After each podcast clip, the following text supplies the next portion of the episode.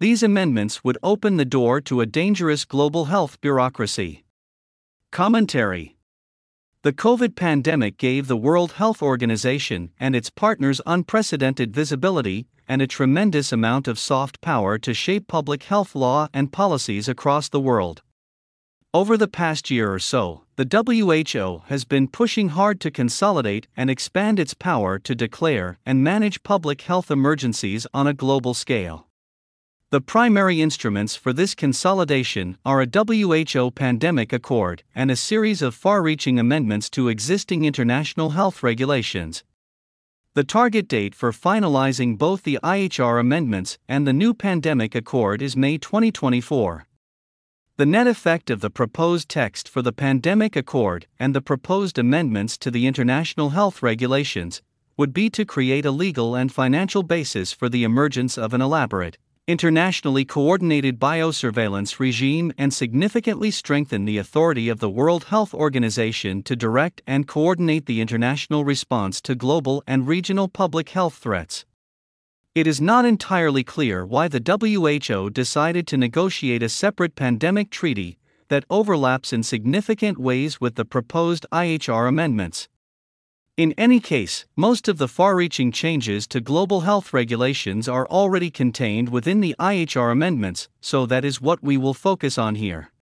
Even if the WHO failed to get a new pandemic treaty passed, the proposed amendments to international health regulations would be sufficient by themselves to confer unprecedented power on the WHO to direct international health and vaccination policies in circumstances deemed by the WHO to be a public health emergency of international concern. The WHO wants the IHR amendments to be finalized on time for next year's World Health Assembly, scheduled for May 27 to June 1, 2024. Assuming the amendments are approved by a simple majority of the delegates, they will be considered fully ratified 12 months after that, unless heads of state formally reject them within the designated opt out period, which has been reduced from 18 to 10 months. If ratified, they will come into effect two years after their announcement at the May 2024 World Health Assembly, as stipulated in the annex to amendments to the International Health Regulations agreed to on May 28, 2022. In other words, revisions to the International Health Regulations will pass by default rather than by formal acceptance by heads of state. The silence of heads of state will be construed as consent. This makes it all the easier for the revised IHR to pass without proper legislative scrutiny and without a public debate in the states, that are subject to the new legal framework. To get a flavor of how these changes in international law are likely to impact the policies of governments and citizens' lives more broadly, it is sufficient to review a selection of the proposed amendments. While we do not know which of the amendments will survive the negotiation process, the direction of travel is alarming. Taken together, these amendments to international health regulations would push us in the direction of a global public health bureaucracy with limited democratic accountability, glaring conflicts of interest, and significant potential for systematic harm to the health and liberties of citizens. The amendments discussed below are drawn from a 46 page document hosted on the WHO webpage entitled Article by Article Compilation of Proposed Amendments to the International Health Regulations submitted in accordance with Decision WHA 75. Because these changes are being negotiated largely outside the frame of national electoral politics, the average citizens is barely aware of them. Should these amendments come into force, states will be bound by international law, in the event of a public health emergency, to follow the playbook of health policies determined by the WHO and its Emergency Committee of Experts, leaving far less scope for national parliaments and governments to set policies that diverge from WHO recommendations. Insofar as national states formally consent to the IHR amendments, their sovereignty would remain intact, from a legal perspective but insofar as they are binding themselves to dance to the tune of political actors outside the scope of national politics, they would clearly lose their freedom to set their own policies in this domain, and health policy gurus, instead of representing their fellow citizens, would represent a global health regime transcending national politics and operating above national law. Under a globally coordinated public health regime, activated by an international public health emergency declared by the WHO, citizens would be vulnerable to errors committed by WHO nominated experts sitting in Geneva or New York, errors which could replicate themselves through a global health system with little resistance from national governments.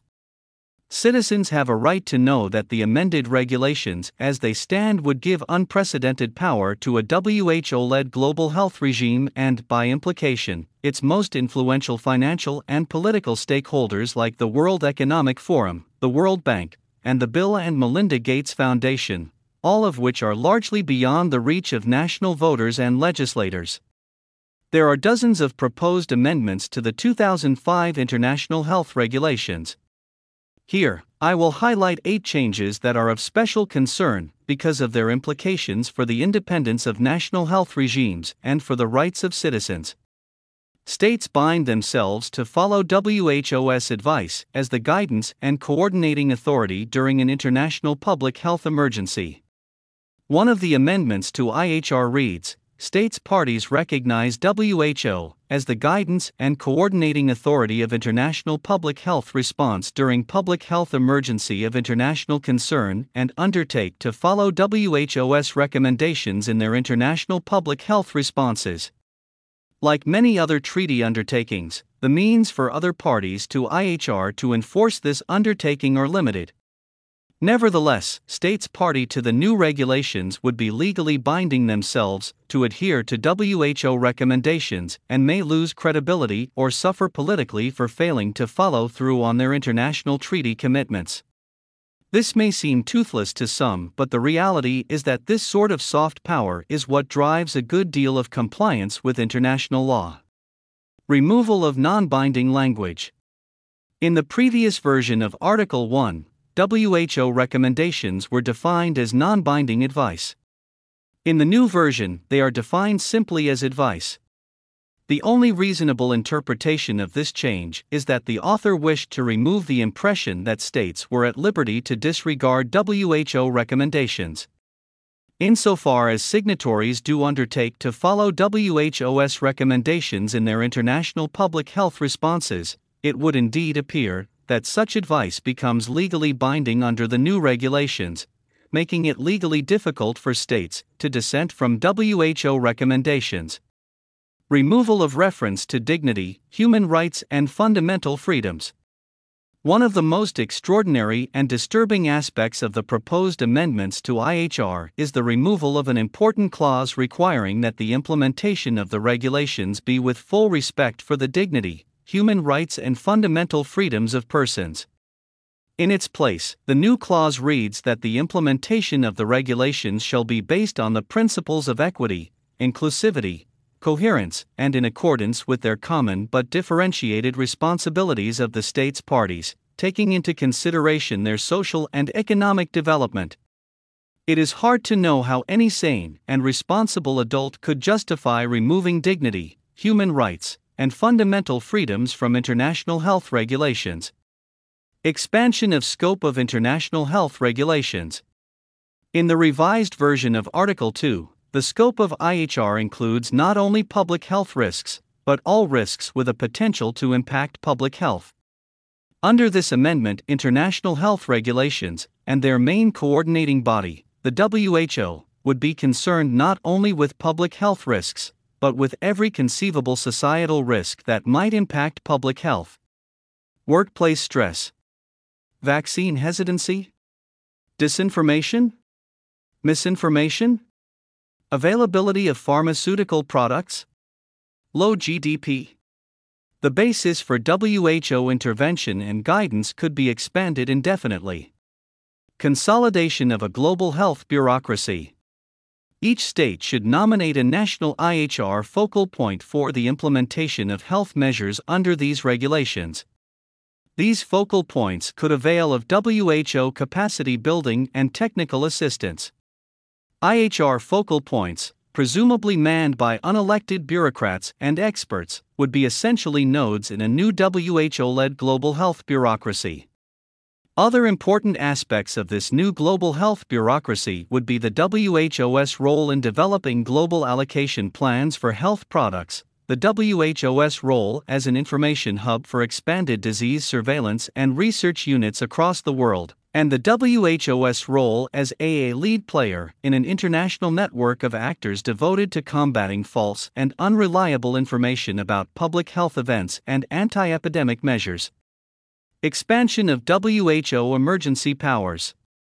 Under the revised regulations, the Director General of the World Health Organization, based on the opinion slash advice of the Emergency Committee, may designate an event as having the potential to develop into a public health emergency of international concern, communicate this and the recommended measures to state parties. The introduction of the concept of a potential public health emergency along with the idea of an intermediate emergency, also to be found among the proposed amendments, gives the WHO much wider leeway to set in motion emergency protocols and recommendations. For who knows what a potential or intermediate emergency amounts to? Entrenchment and legitimation of an international biosurveillance regime. The old Article 23, Health Measures on Arrival and Departure, authorizes states, to require that travelers produce certain medical credentials prior to travel, including a non invasive medical examination, which is the least intrusive examination that could achieve the public health objective. In the new version of Article 23, travelers may be required to produce documents containing information on a laboratory test for a pathogen and or information on vaccination against a disease. These documents may include WHO validated digital health certificates. Essentially, this reaffirms and legally validates the vaccine passport regime that imposed prohibitive testing costs on unvaccinated citizens in 2021 to 23 and resulted in thousands and probably tens of thousands of people vaccinating just for the convenience of traveling, rather than based on health considerations, Global Initiatives for Combating False and Unreliable Information. Both WHO and states bound by IHR, under the revised draft of IHR, shall collaborate in countering the dissemination of false and unreliable information about public health events, preventive and anti epidemic measures and activities in the media, social networks, and other ways of disseminating such information. Clearly, the misinformation slash disinformation amendments entail a propaganda and censorship regime. There is no other plausible way to interpret countering the dissemination of false and unreliable information, and this is exactly how anti disinformation measures have been interpreted since the COVID pandemic was announced in 2020 measures. It may be added that suppressed sound scientific contributions concerning vaccine risks, lab origins of the novel coronavirus, and efficacy of community masking. The joint effect of these and other proposed changes to international health regulations would be to enthrone the WHO and its Director General at the head of an elaborate global health bureaucracy beholden to the special interests of WHO patrons, a bureaucracy that would be operated largely with the cooperation of state officials and agencies implementing advice and recommendations issued by the WHO which state parties have legally undertaken to follow. While it is true that international treaties cannot be coercively enforced, this does not mean that international law is inconsequential. Under the newly amended regulations, a highly centralized public health bureaucracy would be propped up by lavish funding mechanisms and protected by international law. A bureaucracy of this sort would inevitably become entrenched and intertwined with national bureaucracies, and would become an important element of the policy-making architecture of pandemic planning and responses.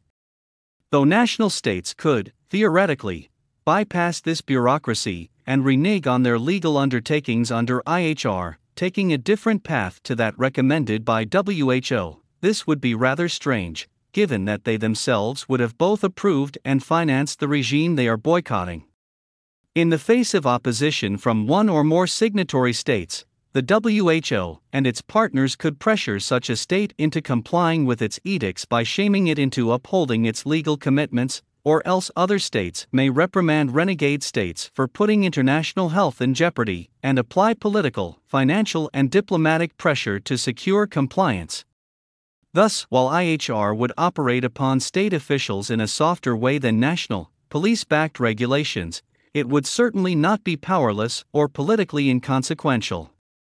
The impact of the new global health bureaucracy on the lives of ordinary citizens may be quite dramatic. It would erect a global censorship regime legitimated by international law, making challenges to officially sanctioned information harder than ever and it would make international public health responses even more slavishly dependent on WHO directives than they were before, discouraging independent, dissenting responses such as that of Sweden during the COVID pandemic. Last but not least, the new global health bureaucracy would put the fate of ordinary citizens, our national and international mobility, our right to informed consent to medication, our bodily integrity, and ultimately, our health in the hands of public health officials acting in lockstep with WHO recommendations. Apart from the fact that policy diversification and experimentation is essential to a robust healthcare system and is crushed by a highly centralized response to health emergencies, the WHO is already riddled with internal conflicts of interest and a track record of catastrophically unsound judgments, making them singularly unqualified to reliably identify a global health emergency or coordinate the response to it. To start with, the WHO's income stream depends on individuals like Bill Gates, who have significant financial stakes in the pharmaceutical industry. How can we possibly expect the WHO to make impartial, disinterested recommendations about, say, the safety and efficacy of vaccines, when its own donors are financially invested in the success of specific pharmaceutical products, including vaccines. Secondly, to allow the WHO to declare an international public health emergency is to create an obvious perverse incentive, given that a large part of the raison d'etre of a WHO led global health bureaucracy is to prevent, monitor, and respond to public health emergencies, and the activation of the WHO's emergency powers depends on the presence of an actual or potential public health emergency of international concern. The WHO's Director General has an obvious professional and institutional interest in declaring potential or actual public health emergencies. Third, the WHO wasted no time in praising China's brutal and ultimately unsuccessful lockdowns, continues to support the censorship of their critics, repeatedly recommended community masking in the absence of plausible evidence of efficacy, failed to warn the public in a timely manner about the serious risks of mRNA vaccines, and has entered into a partnership with the European Union to extend the discriminatory and coercive COVID vaccine certificate system globally. These are certainly not people I would trust as custodians of my bodily integrity, health, informed consent, or mobility. Originally published on the author's Substack, reposted from the Brownstone Institute.